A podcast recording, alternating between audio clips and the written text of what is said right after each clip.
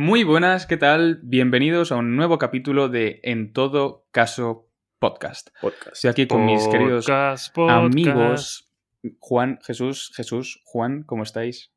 Me alegro de escuchar Toñín, a la distancia Juan. virtual. ¿Yo bien? Toñín, Toñín, Juan, Juan, Toñín, ¿todo bien? Aquí, ¿ustedes qué tal? Todo perfecto. Muy Juan bien. Jesús Antonio. Antonio Jesús eh, Juan Lorenzo Gil. ¿Lipollas? Ni eso, tiene puro nombre de capataz, weón. Juan Jesús Antonio Soengas Escobar García. ¿eh? Oye, Tiene nombre de capataz. oye, weón. es verdad. Suena a un tipo, a un conquistador, una cosa Sí. así, ¿sabes? Suena al, al antagonista de una novela.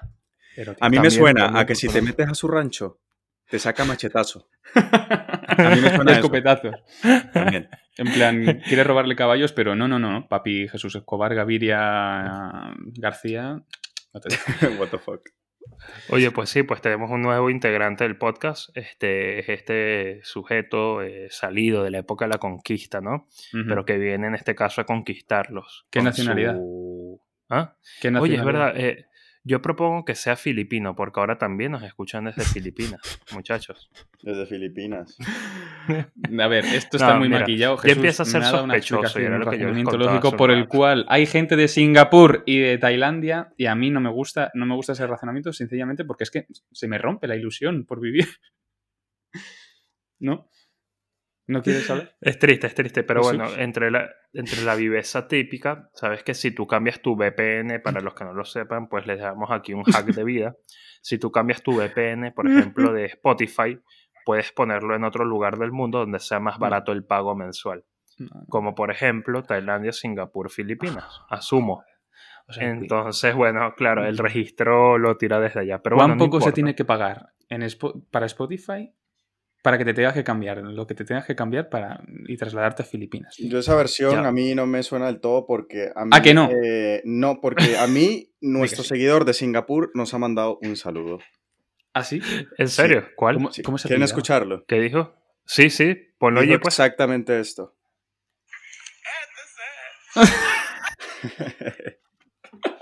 No se escucha mucho, pero dejaremos un enlace en nuestra cuenta de Instagram para que lo tío. puedan ver. Es increíble ese vídeo. Bueno, muchachos. Totalmente, pero bueno, esperamos que de verdad todos estén bien.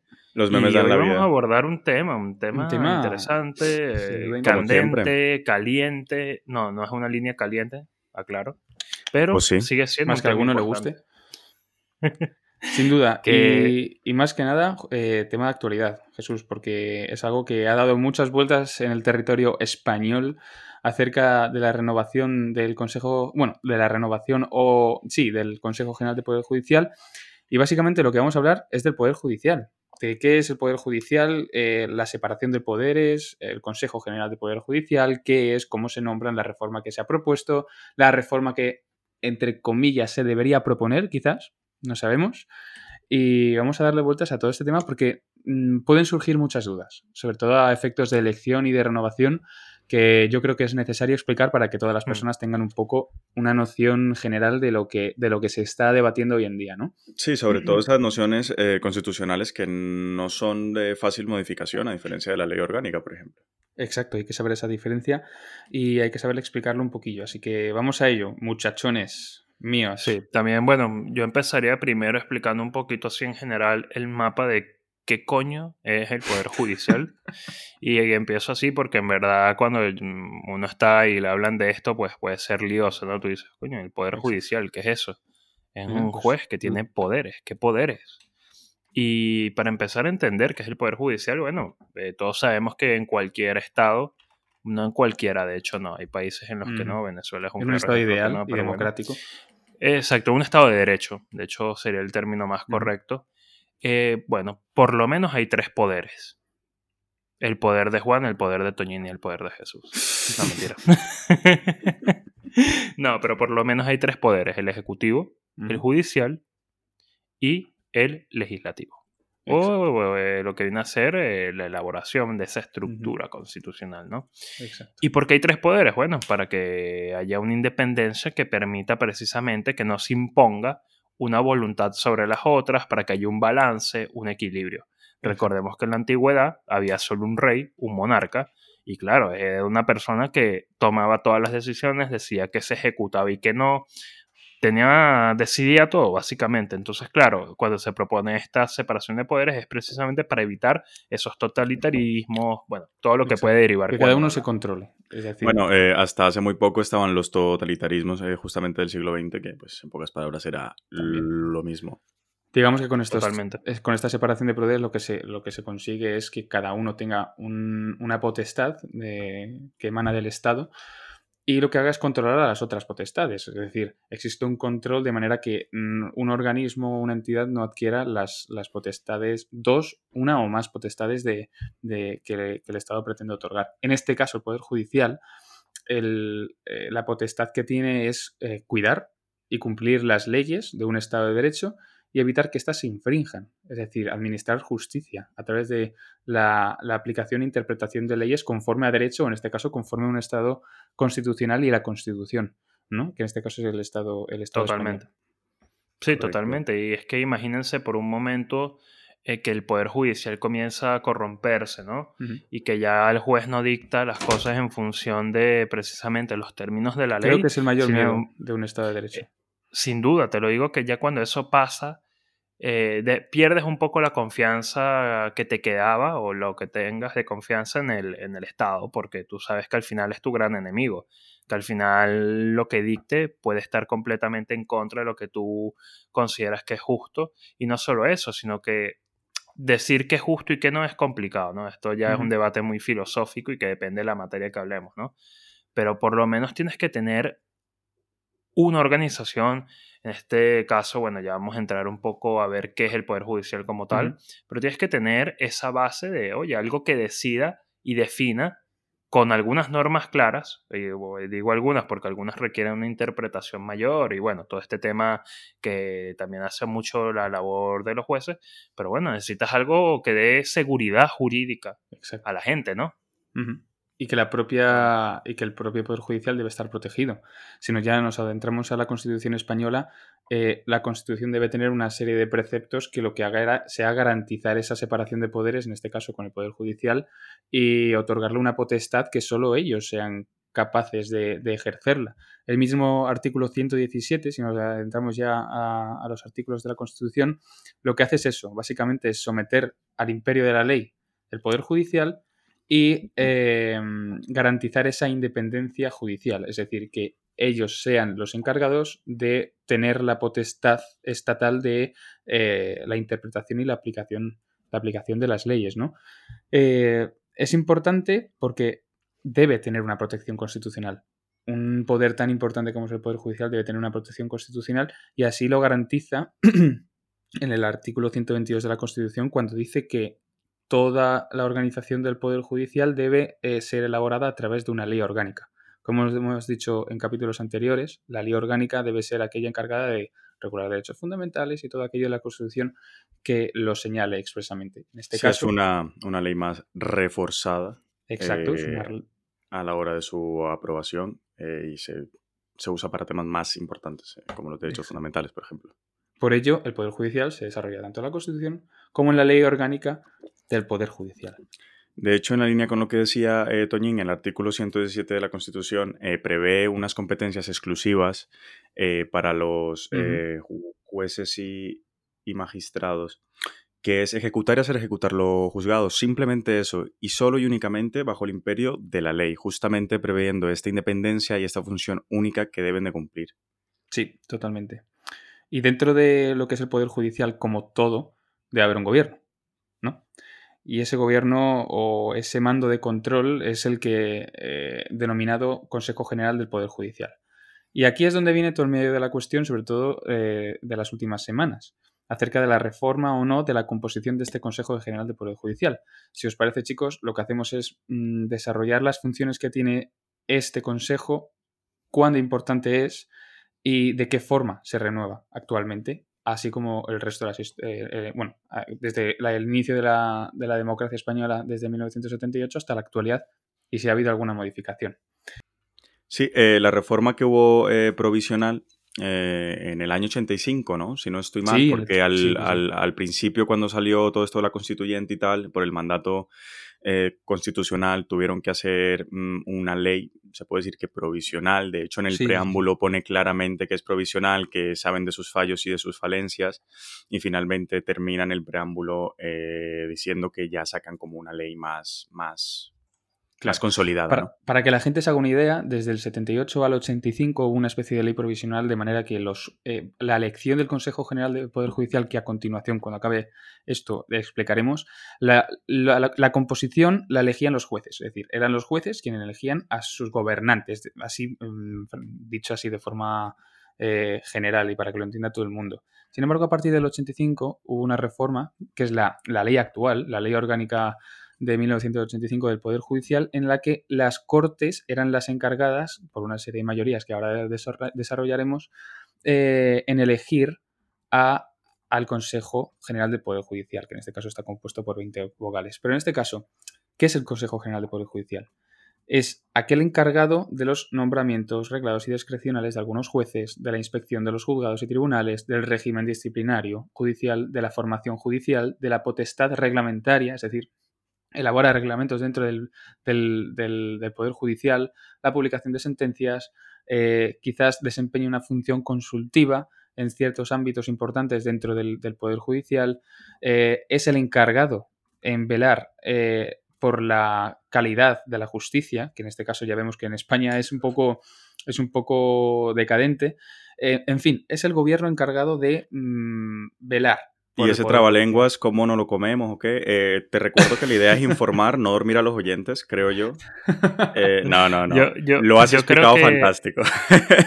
Sino que es verdad que es una retaíla difícil de digerir. Es mucho, es mucho, claro, exacto. Yo, yo lo sintetizo de una manera muy clara eh, y es básicamente, si el Poder Judicial es independiente, pues tiene que tener su propio sistema de autoridades independientes. Correcto. Y ese sistema empieza o tiene a la cabeza lo que es el Consejo General del Poder Judicial, ¿no? De ahí parte todo. O sea, esto es como una suerte de presidencia, digo una suerte porque técnicamente no lo es, pero sí hace las funciones típicas de una presidencia de ver que todo el sistema de jueces de todo el Estado funcione bien, porque hay que recordar que el Consejo General del Poder Judicial es para todo el Estado español para toda España. Eh, esto es una figura que, no solo existe en España, sino que es muy común en los países democráticos donde hay separación de poderes, donde se vela porque, bueno, porque existe una suerte de eh, jerarquía, por lo menos a nivel funcional del Consejo General del Poder Judicial. Importante, no confundamos esto con Tribunal Supremo, con Tribunal Constitucional, son cosas distintas. Bueno, el Tribunal Una se encarga del gobierno, sí. sí, una se encarga del gobierno como tal, del Poder Judicial, y los otros, bueno, ya, ya explicaremos un poco más qué hacen, pero son labores muy distintas. Sí, en pocas palabras, como muy bien ha dicho Jesús, el Consejo General del Poder Judicial es el órgano de gobierno del Poder Judicial y se encarga de las labores gubernativas, se puede decir, del Poder Judicial el Tribunal Supremo es el órgano supremo del Poder Judicial, es el último órgano, es la última instancia dentro del Poder Judicial, y el Tribunal Constitucional, que está fuera del Poder Judicial, sí hace labores de juzgar, pero específicamente de temas constitucionales. Y con la última reforma, pues de una forma más hiperrígida, con, como con más filtros, ¿no? Y como hemos dicho, un Poder Judicial independiente, en teoría debería tener un órgano o un gobierno independiente, digamos que se relaciona un poco con la, línea constitucional de la independencia judicial. Esto es a lo que vamos a entrar a analizar. El, el sistema de composición del Consejo General del Poder Judicial eh, muy independiente no es porque digamos que interviene el poder, eh, bueno, en este caso las Cortes. Digamos que las Cortes son las encargadas, mediante un sistema de mayorías, de elegir a la formación del Consejo General del Poder Judicial. Esta composición viene regular en el artículo 122 de la Constitución Española, que dice lo siguiente. El Consejo General de Poder Judicial está formado por 20 vocales, es decir, son 20 personas encabezando el Consejo General, de las cuales 12 estarán compuestos por magistrados y jueces, o sea, una elección de 12 magistrados y jueces, y después 8 juristas y abogados de reconocido prestigio. Digamos que esa primera división es la, más clara. 12 por un lado y 8 por hmm. otro lado. La elección de los 12 magistrados se regula por ley orgánica del Poder Judicial, que es lo que dice el artículo 122 de la Constitución española, eh, que dice que en los términos que establezca la ley orgánica se regularán estos 12 magistrados. Que de hecho en la ley orgánica es el artículo 567 el que termina de regular esto. Después, en la Constitución, en ese mismo artículo, dice que los otros ocho juristas y abogados, expresamente nombrados por la, eh, en la Constitución, dice que será elegido por mayoría de tres quintos en el Congreso y en el Senado. Es importante hacer esta distinción. Digamos que la Constitución lo que dice que los 12 magistrados y jueces se regularán y se elegirán conforme a la ley orgánica del Poder Judicial. Sin embargo, la Constitución española de forma expresa dice que los otros ocho juristas y abogados, que sumados con los 12 magistrados forman los 20 vocales, eh, de reconocido prestigio, serán elegidos por mayoría de tres quintos en las Cortes. Pero, pero, pero, el legislativo se marca un Swanfanson, ¿vale? Hace ahí una triquiñuela, se marca un triple y al final determina que todos se eligen por mayoría de tres quintos, ¿vale? Exacto. el artículo 567. Eso es. El artículo, este artículo que dice Juan lo que dice es que prácticamente la totalidad, es decir, los 20, por mayoría de tres quintos en el Congreso y en el Senado. Para ser exactos, eh, de los 12 magistrados y jueces, 6 son elegidos en el Congreso, 6 son elegidos entre, en el Senado por mayoría de tres quintos, y de los 8 juristas y abogados de reconocido prestigio, 4 se eligen por mayoría de tres quintos en el Congreso y otros 4 por el Senado. Digamos que lo que hace la ley orgánica es unificar el criterio de mayoría de tres quintos en ambas cámaras para la elección de los 20 vocales. Así, en grandes rasgos. Yo le quiero. yo lo entiendo, o sea. Sí, sí, dime, Juan. ¿Tú no piensas que Toñín tiene madera de profesor? Sí, hombre. Tiene madera clara. explica las cosas así como taimadamente, tranquilito, tranquilo. Sí, sí, sí. Hay que tener paciencia. Ahora no te podemos ver, Toñín. Esperamos que pronto tengamos video también en el podcast. Pero lo que sí puedo decir es que entiendo lo de los tres quintos y entiendo que se haya pautado en eso porque hay que entender una cosa, ¿no? Cuando se vota, mientras más votos se pidan, hay como una cierta mm, mayor garantía de que se tiene que negociar para llegar a dichos votos, ¿no? Y en algo tan importante como el Poder Judicial hay que negociarlo. ¿Qué ocurre? Y cuál creo que, que, creo que aquí hay un problema de base, que ya entraremos a analizar más adelante, ¿no? Pero un problema de base de que esto parece ser como la culebra que se muerde de la cola, la serpiente que se muerde de la cola, de que, bueno, el Poder Judicial es independiente, pero si vemos al final quién elija el Poder Judicial, así sean tres quintos, así sea la cantidad que sea, es siempre el mismo Poder Ejecutivo, porque al final, y, en el caso de España, el mismo Poder Ejecutivo Legislativo, porque al final son los que tienen eh, atribuida la potestad de elección del Poder Judicial, ¿no? Señores, ¿qué ocurre? Sí. Yo no quiero ser malo, pero todo lo que tenga que ver con políticos para elegir cosas independientes huele a mierda. Y es la verdad. Eh, es verdad. Y ese es el problema de, que lo elijan las cámaras. Que están los políticos, políticos igual intereses particulares. Y eso huele un poquito a caca. Totalmente, eh, totalmente. Juan lo que ha hecho es saltarse todo y, e ir a la conclusión. es una conclusión que sin duda estamos de acuerdo. Para que os hagáis una idea, tres quintos equivale a que 210 diputados, 210 de los 350 que existen en el Congreso, bueno, y la correspondencia en el Senado, hmm. tienen que votar a favor de la elección de unos jueces. 210 eh, ahora mismo el panorama político es imposible. Para que nos hagamos una idea de la difícil, eh, el difícil procedimiento de consenso que debe que, ahí, que, ahí, te digo yo una cosa, ¿no? Para mí es mejor que algo sea difícil o casi imposible que a que el gobierno de turno elija, literalmente, porque hoy en día, hoy en día esto lo propone el PSOE y Podemos, ¿no? Eh, bueno, mira, eh, imagínate qué pasaría si lo propone el día de mañana el PP y Ciudadanos, yo qué sé. Es lo mismo quiero decir, es lo mismo, es igual de malo. Y ahí, ese es el punto que, me gusta llegar y, que quiero tener esta idea clara de cara a lo que vamos a seguir explicando un poco. Pero porque al final la independencia se tiene que, tiene que prevalecer, así de, independencia, ¿no? Si yo pongo y elijo al árbitro del partido, pues bueno, va a ser difícil que pierda el partido, ¿no? Sí. Y por ahí va un poco ese tema de, del debate que se ha suscitado en las últimas semanas. Digamos que el concepto de independencia judicial en la democracia española se ha visto un poco alterado. Y para que la gente se haga una idea y la gente que no se encuentre tan familiarizada con el concepto de justicia e independencia judicial en España lo sepa, eh, digamos que el gobierno de turno, es decir, bueno, eh, estamos de acuerdo en que España es un, es un estado bipartidista, o lo ha sido al menos hasta la, la última década.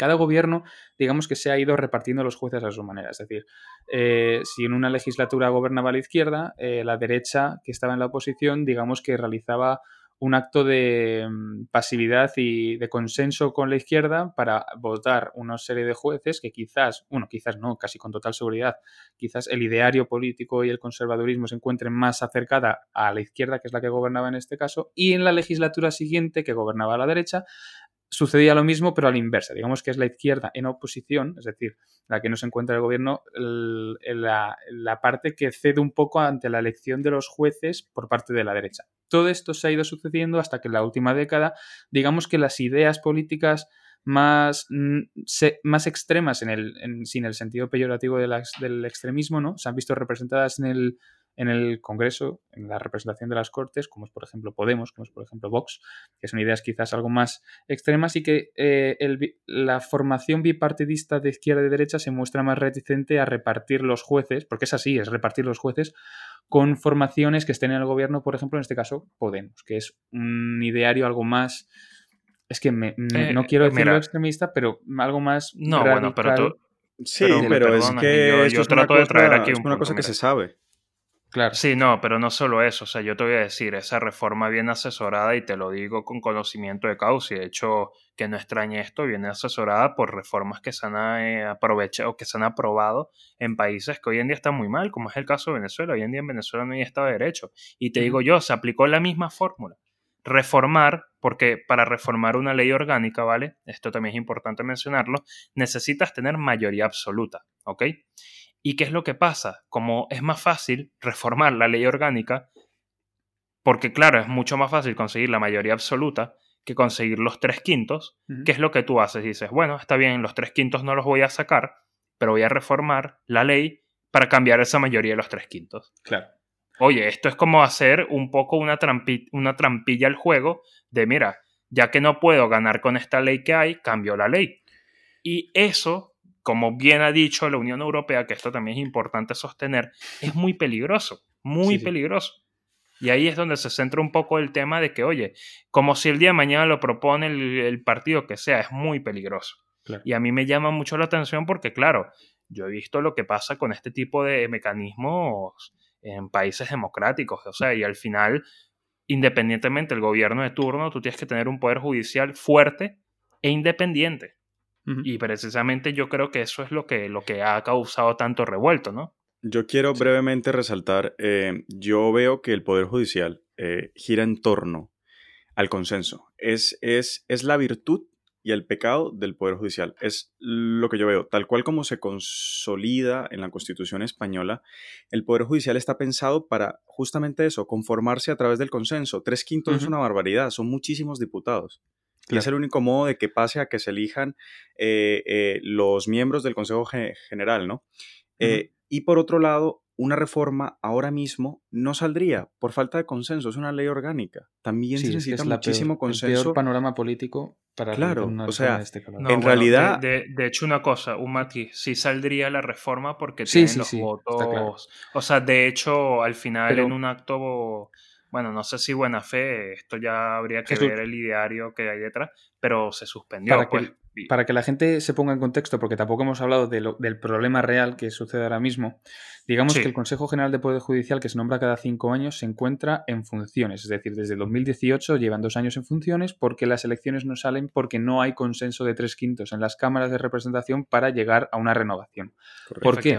Hay un partido político que en este caso no está en gobierno, que está en la oposición, que es el PP de corte de derechas, que se muestra reticente a mostrar un consenso con un partido político que está en el gobierno, que en este caso es de izquierdas, con Podemos. Una, izquierda quizás algo más alejada a la izquierda convencional de España.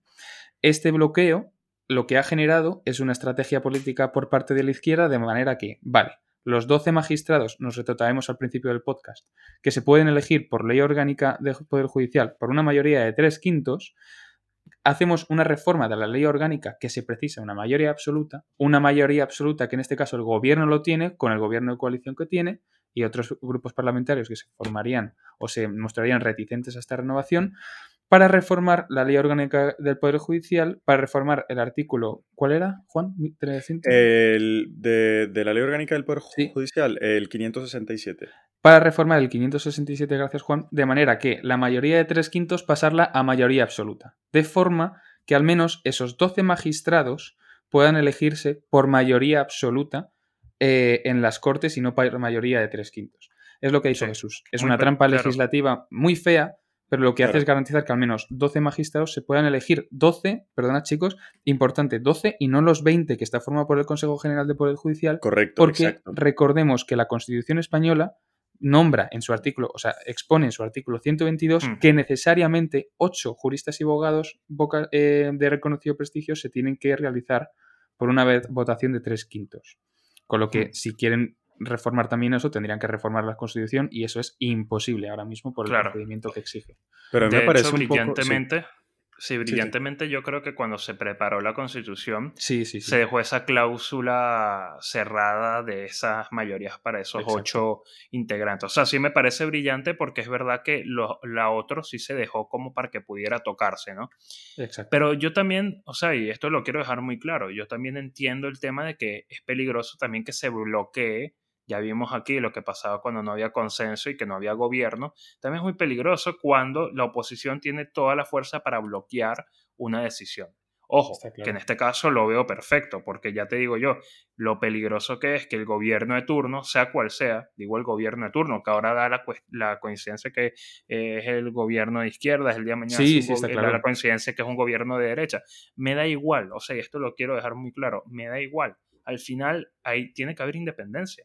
Y la independencia se logra cuando obligas a que quienes piensan distinto se sienten. Correcto. También ahí te digo que ahí también yo lo valoro desde un punto de vista de la responsabilidad política que tienen que tener y que lamentablemente en los últimos años no se ha visto. Responsabilidad política de, oye, vamos a sentarnos en buena fe a negociar a negociar, a negociar que salga un gobierno adelante, a negociar que, bueno, que podamos sacar adelante un consejo del Poder Judicial que sea independiente, que al final, bueno, lo elegimos nosotros, pero que sea gente que nos pueda frenar a nosotros mismos.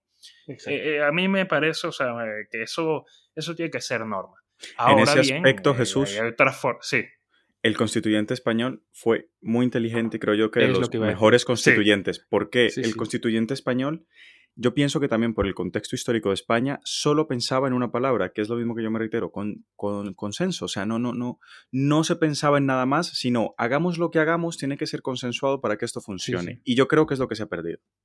Es, algo que iba a hacer yo también referencia, que has hecho un dato muy interesante, Jesús, que es cómo la Constitución, eso, cualquiera que lo quiera ver, lo puede ver. Puede ir a Constitución Española BOE, artículo 122, y puede ver perfectamente cómo la Constitución o el constituyente eh, se encarga de decir que los 12 jueces y magistrados se regirán por la Ley Orgánica del Poder Judicial, que es como que más o menos otorga la confianza al legislativo de que ese procedimiento de elección de esos 12 eh, magistrados sea constitucional y garantizando la independencia judicial, pero después dice cuatro a propuesta del Congreso de los Diputados y cuatro a propuesta del Senado, estoy hablando de los eh, juristas y abogados, eh, elegidos en ambos casos por una mayoría de tres quintos. Es que lo dice expresamente, es como una cláusula de cierre o una cláusula de seguridad que pone la Constitución para decir, oye, mm. vosotros podéis elegir a los 12 de forma, bueno, de forma que rija la ley orgánica, pero la Constitución dice que por mayoría de tres quintos se deben elegir de esta forma. Los, los vocales y los abogados. También me gustaría hacer referencia... A mi opinión es algo brillante. Sí, sí, sí, sí, brillante. Sí, no, y imagínate, es que yo pensaba, ¿no? Imagínate que, eh, que, que también, o sea, el peligro siempre va a estar, porque imagínate que llega un gobierno, ¿verdad? que saca los 210, lo habíamos calculado, ¿no? 210 me parece que serían los tres quintos, eh, de escaños.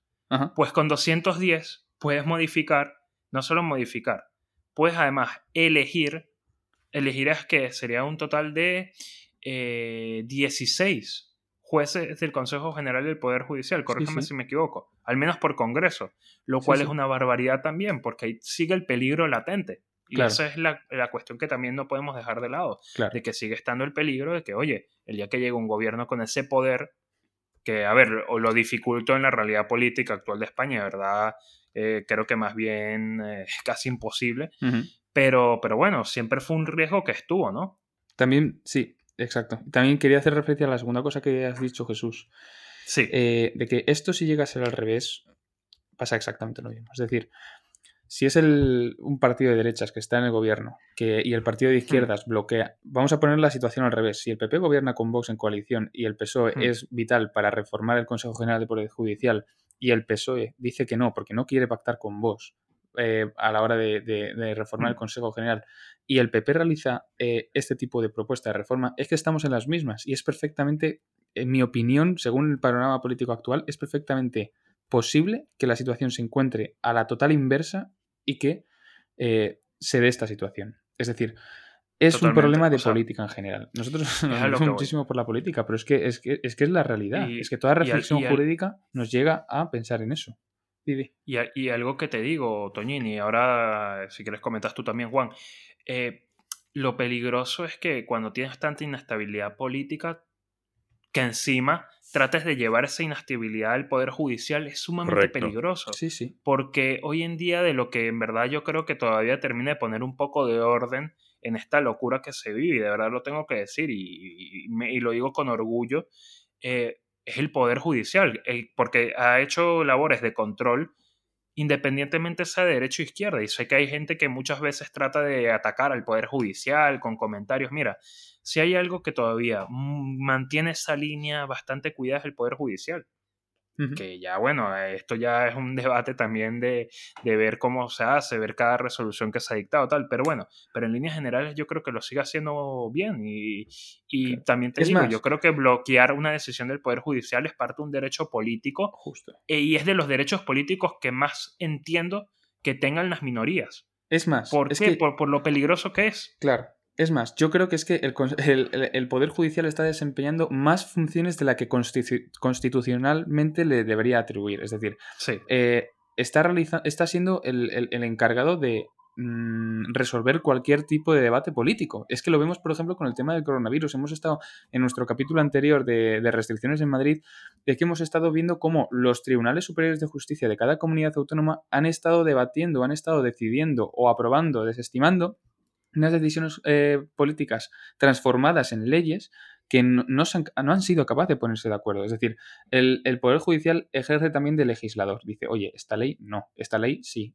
Eh, el Tribunal Superior de Justicia de Madrid, oye, habéis hecho esta forma, mm, este procedimiento es, es erróneo. Habéis tenido todo el tiempo del mundo para articular una ley que sea capaz de eh, no vulnerar derechos fundamentales o de que sea capaz de, eh, de, suprimirlos o limitarlos conforme a Constitución. Y no lo habéis hecho. Y es que es el, Poder Judicial el que estos últimos meses, años, están, está decidiendo sobre cuestiones que debería decidir el legislativo. Yo veo que están cogiendo los jueces y magistrados de te voy a acusar con mi mamá y si mi mamá dice que sí, gano yo y si mi mamá dice que no, ganas tú. y yo pienso que esa no, no, pero es que es que es en serio, es decir, sé que la ley dice esto, me la paso por el fundillo, por el forro de los huevos, discúlpenme la, la, la, expresión, y si me lo aceptan, pues mira, qué listo yo, y si no me lo aceptan, pues yo ya sabía que no me lo iban a aceptar y ya está. Aparte de eso, yo quiero dar un dato y, y, y algo muy importante. Hay que recordar que se están haciendo muchas reformas y se quieren hacer muchas reformas en un momento político en el cual en el Congreso no se han llegado a los consensos necesarios para manejar la pandemia y además en un Congreso donde día de por medio se llaman fascistas unos, comunistas otros, golpistas mm. unos, golpistas otros. Y yo pienso que no es el panorama político para, para reformar cosas tan importantes como es el Poder Judicial. Totalmente, totalmente. Y, o sea, eso me apego un poco a ese análisis que haces de que, mira, sí, yo sí creo que hay que reformar el sistema de elección. De hecho, eso lo vamos a ver ahora ya para ir cerrando el capítulo de hoy pero, pero no creo que estemos en, el, estamos en el peor momento político posible, pero ya me remito a una reflexión que hago independientemente del partido, yo creo que todos están pecando de lo mismo y es de poner al partido por delante del verdadero interés de España porque estamos en una época de mucho fanatismo político y de mucha división, donde si tú eres de derechas y yo soy de izquierdas, pues tú el de izquierdas estás mal, eh, yo el de derechas estoy bien, o al revés, si tú eres el bando contrario, yo de izquierdas estoy bien, tú de derechas estás mal. Mira, al final la derecha o el de izquierdas son simplemente eh, dos nombres para que se han usado históricamente para definir unas ideas, pero no es más que eso. Y de verdad lo, tengo, lo digo, porque yo creo que hay que superar en algún punto ese, esa barrera, porque al final, eh, pues eso termina dañando un poco al país y le hace daño a la gente, a, todos por igual. O sea, Así es. tú cuando tienes algo que te hace eh, un daño, no, o sea, no, no va a ver si eres derecho o izquierda, te va, le va a pegar a los dos por igual. Y por eso llamo a que, oye, hay que, hay que tener también madurez, ¿no? Y, y saber, eh, mira, esto no se trata de que yo te voy a ganar, no, no, se trata de que ganemos todos y que se consiga lo, lo, lo mejor posible. Y con el Poder Judicial hay que tener mucho cuidado. Sí, sí. Hay que tener. Bueno, Juan, ¿quieres decir algo? Porque yo voy a cambiar un poco de tercio. Sí, no, yo, yo, yo quiero hacerles una pregunta. ¿Saben por qué son las Cortes las que eligen los, los magistrados del Consejo General del Poder Judicial? ¿Por qué, Juan? Bueno, los magistrados, y no, iluminanos, no, que está todo, todo está en la Constitución. Es nuestra guía, nuestro zen, nuestro culmen, nuestro nirvana. La Constitución. Cojones. Bueno, Depende, cuando se mete ahí el tube, pues ahí ya no hay nada que... claro que sí. Este, a ver, eh, en, principio, en principio, bueno, no, así es. Eh, a ver, el artículo 1.2 dice que la soberanía eh, reside en el pueblo español del que emanan todos los poderes del Estado. Por ahí hay que empezar. Si todos los poderes del Estado emanan del pueblo, el poder judicial emana del pueblo. Y así lo, lo, lo, cumplimenta el artículo 117 en el cual eh, dice que la justicia eh, emana del pueblo y se administra en nombre del rey. Por ende, en el preámbulo de la ley orgánica del Poder Judicial, que es donde yo quería llegar, dice claramente en el inciso sexto que, ah, recordando que los poderes del Estado emanan del pueblo y con atención al carácter representante del pueblo soberano que ostentan las Cortes, a estas el, a las que se les atribuye la elección de los miembros del Consejo General del Poder Judicial. Ahí está el fundamento de por qué lo eligen las Cortes y no interfiere, pues, eh, ni, ni, el, ni el gobierno ni, ni los propios jueces. Pero la clave es, es que las Cortes la votan. Pero ¿quién eligen a esos jueces? O sea, ¿qué proceso de elección existe? Porque perfectamente se puede articular un proceso de elección en el que los jueces, entre ellos, elijan a los propios jueces, a su propio Consejo General del Poder Judicial, y después esa decisión ya formada y fundamentada por jueces independientes se vote y se valore en las Cortes. Esto me gustaría me gustaría tratarlo ahora, sin embargo, me gustaría eh, hablar antes de otra cosa que es para cerrar el tema del articulado y de la independencia judicial, que es eh, el caso de Europa. Europa. Como mande patrón. Hmm. Como mande patrón. mande botín. Europa. Eh, España es un Estado europeo. y en Europa se siguen unas líneas anticorrupción y de independencia judicial muy, muy fuertes. El Consejo de Europa o la Comisión, la Comisión Europea, por supuesto, pero sobre todo la Comisión de, Venecia, encargada de la, de la calidad judicial, siempre llevan diciendo a los Estados europeos que los jueces deben ser elegidos por jueces. Eh, caso que no cumple España, porque los jueces son elegidos por las Cortes, es decir, son elegidos y votados por las Cortes, haciendo el apunte de referente de Juan. Eh, con esta reforma se ha pronunciado la Comisión diciendo que este tipo de reforma se debe eh, hablar con el Consejo de Europa y con la Comisión de Venecia para que ellos puedan valorar la, digamos, la, procedencia de esta reforma.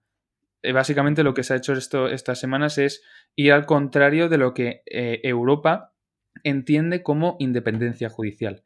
Por eso tenemos que tener en cuenta de que un Estado sí es soberano, tiene sus propias normas internas que eh, desarrollarán la independencia judicial como la tengan que desarrollar. Sin embargo, estamos dentro de un continente con, una Unión Europea muy fuerte a efectos de anticorrupción e independencia judicial que nos está tirando las orejas. Dice, oye, es que esto ya de por sí lo estáis haciendo mal. Ahora no lo hagáis peor intentar reformarla a bien, a independencia judicial. Totalmente. De hecho, de hecho buena reflexión. has dicho, tú has dicho una cosa fundamental y es que para no incumplir la Constitución, lo único importante es que la votación lo hagan las Cortes, pero la propuesta podrían hacerlo los jueces, como, como tú bien has dicho. O sea, por ejemplo, podría haber una terna de jueces con unos criterios objetivos eh, para decidir qué jueces son la que los componen y estos podrían elegir los postulantes o mismamente ser ellos los postulantes, ¿no? A mí, por ejemplo, hay una idea que me gusta mucho que es que los catedráticos de derecho de las universidades también participen en esto. Claro. Es gente que lleva toda su vida estudiando el derecho y es gente que puede tener un criterio mejor o peor de quién puede estar preparado un sistema electoral tipo de funciones. interno, un sistema electoral interno de los jueces se puede formar, como se puede formar un montón de sistemas electorales. Es decir, encima existe una, una, jerarquía, diversas eh, competencias judiciales. Se puede y, formar. Y quiero responder, Sí, y antes de, de, que se comente que eso es más gasto público tal, yo quiero aclarar algo. Si en algo o alguna actividad del Estado tiene que ir dirigido, y más en el caso de España donde hay tantos litigios y tantas cuestiones, si hay un lugar donde hay que meter el dinero público, es en el Poder Judicial, en el sistema judicial. Tenemos los tribunales colapsados. Y necesitamos que, bueno, que la carrera judicial tenga más recursos para formar más jueces, para generar precisamente un engranaje que funcione mejor. Claro. Que es verdad, la gente podrá opinar y claro, aquí tres juristas hablando, claro que queremos que a nuestro sector se le, se le favorezca de esa manera, pero ya haciendo un análisis en frío, en lugar de haber propuesto subir, eh, desde mi punto de vista, el salario de los congresistas, se ha tenido que valorar cómo agarramos y ese dinero que se proponía para subir en este tiempo de pandemia al, Congreso, no, no, no, no, vamos a, ver cómo inyectamos eso al sistema judicial que ha sufrido y ha sido los más golpeados por la crisis del COVID. ¿No? Y que, y que, y que el, Poder Judicial esté compuesto por un gobierno que sepa valorar sus intereses, como hemos dicho antes. El Consejo eh, General de Poder Judicial es el encargado en mejorar la calidad de la justicia. ¿Cómo va a mejorar o qué formas tiene de exigir el Consejo General de Poder Judicial al gobierno, al legislativo, mejoras cuando es el legislativo quien ha puesto al propio Consejo General de Poder Judicial. Es como, yo te pongo, pero hay un conflicto de intereses. No te me quejes. Hay un conflicto de intereses. Exactamente. Yo no, no, veo capaz de que el presidente del Consejo General de Poder Judicial le diga a la persona que ha tenido la, decencia de ponerle ahí, oye, exijo esto. No, o sea, no es. Y no, solo es, eso. No es, no es fair play, quiero decir. No es independiente como para poder exigir ese tipo de cosas. Totalmente. Y no solo eso, no dejemos que el carnicero o el panadero nos diga quién es buen cirujano. O sea, tenemos que dejar que los jueces sean los que digan quiénes pueden ser buenos jueces, no los políticos. Zapatero a sus zapatos, mira, zapatero a sus zapatos, es a lo que voy. Y lo que pasa es que por muchos años yo creo que se ha hecho una interpretación extremadamente ampliada de lo que es la soberanía, cuando al final, quiero decir, y ojo, y esto con cuidado, eh, al final cuando tú vas a ver que el pueblo tiene que elegir todo, sí, está bien, claro que sí, tiene que participar activamente en la vida política y en las decisiones que toman, totalmente de acuerdo. Pero a veces, cuando se llega al Congreso, se pone por delante de la gente el partido político, por el modelo que se sigue en España. Y ya ahí, ya ahí hay que hacer un matiz. Hay quien me va a decir, no, pero es que el partido político es la clara opinión del pueblo. Eh, yo creo que no. Y yo creo que hoy en día hay que revisar un poco esa noción de hay que revisar los sistemas de representación. Sí, hay que revisar para otro capítulo. Efectivamente. Pero vamos, de cabeza. sí, sí, de, hecho es un muy buen capítulo que también va a dar bastante debate. Pero bueno. Vamos a ver si esta reforma sale por. ¿Cómo es que se llama este partido que es el que está ayudando a que salga esta reforma? ¿Podemos? No. No. A ver, hay un partido que ahora último ha tomado bando, se ha como desalineado con sus ideas un poco y ha dicho, venga, va, quizás ayudo con esa reforma. No sé. No sé, ¿De qué nos estás hablando tú, Juan? Ayúdame con el chiste. Era para que me dijeran el Partido Popular y yo pudiera decir claramente no. Ese ha sido. Pepe. Exacto. en fin. en fin. El Pepe. El Pepito. El Pepe. El Pepe. Entre el, Pepe, y el Sech, vamos, nos están dando la mañana, macho. Bueno, bueno. Pero no es el Pepe. Creo que, que hoy en día esto es un problema que nos golpea aquí en España, pero que esto hay que revisarlo en todo el mundo. O sea, esto. también entiendo, es que para yo, como última, perdón, eh, Jesús, pero como última reflexión que mm. quería realizar, se viene demostrando que la, el poder político no es capaz de eh, desprenderse del poder judicial. Por algo, por algo se entiende. Mm. Nosotros con nuestras propias conclusiones podemos decir sí, por el ideario político, eh, uno mm. más conservador, otro menos conservador, conviene que en el, ejercicio del gobierno, pues que, el gobierno de turno tenga jueces con la misma idea así hmm. a hmm. grandes rasgos. Sin embargo, es que se demuestra que no es así. O sea, no, no, tienen intención en ningún momento de cambiarlo. El PSOE, cuando está en la oposición, pone tweets diciendo que, es que hay que cambiar esto. El PP, hmm. viceversa. Entonces, mi, mi, conclusión es que esto se debe cambiar desde la propia ciudadanía. Es decir, nuestra, la propia ciudadanía de, de un Estado debe querer un poder judicial independiente, un poder judicial que eh, sea capaz de velar por sus propios intereses y derechos y exigirlos y mm, exigirlos desde poder independiente, es decir, que no esté politizado. Que no esté politizado, exacto. Y, tiene que nacer de nosotros porque somos los únicos capaces actualmente, y tal y como se ve en la actualidad con el panorama político que nos acontece, eh, de poder exigir tal cosa. Entonces, es una cuestión barra reflexión que yo quería dejar al aire para cerrar un poco este podcast. Así es. Sí, no sé, lo comparto y de verdad yo creo que lo que hay que hacer es eso, o sea, mira, estar un poco por arriba de la media de responsabilidad que hay hoy en día, ¿verdad? O sea, que todos los demás estén haciendo el ridículo no quiere decir que yo también lo voy a hacer. Así que yo creo que simplemente es eso, es algo que hay que tener ese criterio un poco y entender que, mira, que independientemente yo apueste por ideas de un, de un lado o el otro, hay cosas que creo que son claras, que es mejor dejarlas en manos de, de gente más imparcial, sin duda alguna. Bueno, yo creo que hemos hecho un análisis bastante pormenorizado de todos los aspectos importantes que, tenía este tema. Yo quería cerrar simplemente avisando de la buena noticia, depende de para quién, obviamente, de que el Papa Francisco ve con buenos ojos la unión eh, civil de las parejas eh, del mismo sexo. Eh, buena noticia para todos, Juan. Eso da para otro capítulo, pero simplemente quería dejarlo aquí, mm, que quede un registro de que mira, qué buena noticia. Las cosas en van No podíamos cerrar con pesimismo, por supuesto que no. No, no, no. Aparte, nada más. Pero bueno. Sí. Hay que entender bastante tarde. que son cosas que, sí, bastante tarde, de hecho, sí. De hecho, yo decía, bueno. Más vale tarde que nunca. mejor ahora que nunca, pues ¿no? Como dice. Exacto. Pero bueno, sí, en verdad está bastante. O sea, qué bien, qué bien, porque al final de eso se trata, ¿no? Un poco hacia dónde tiene que ir el mundo, creo yo. Pero bueno. Importante que no todo está perdido en este año 2020, que todavía hay cosas que rescatar positivas.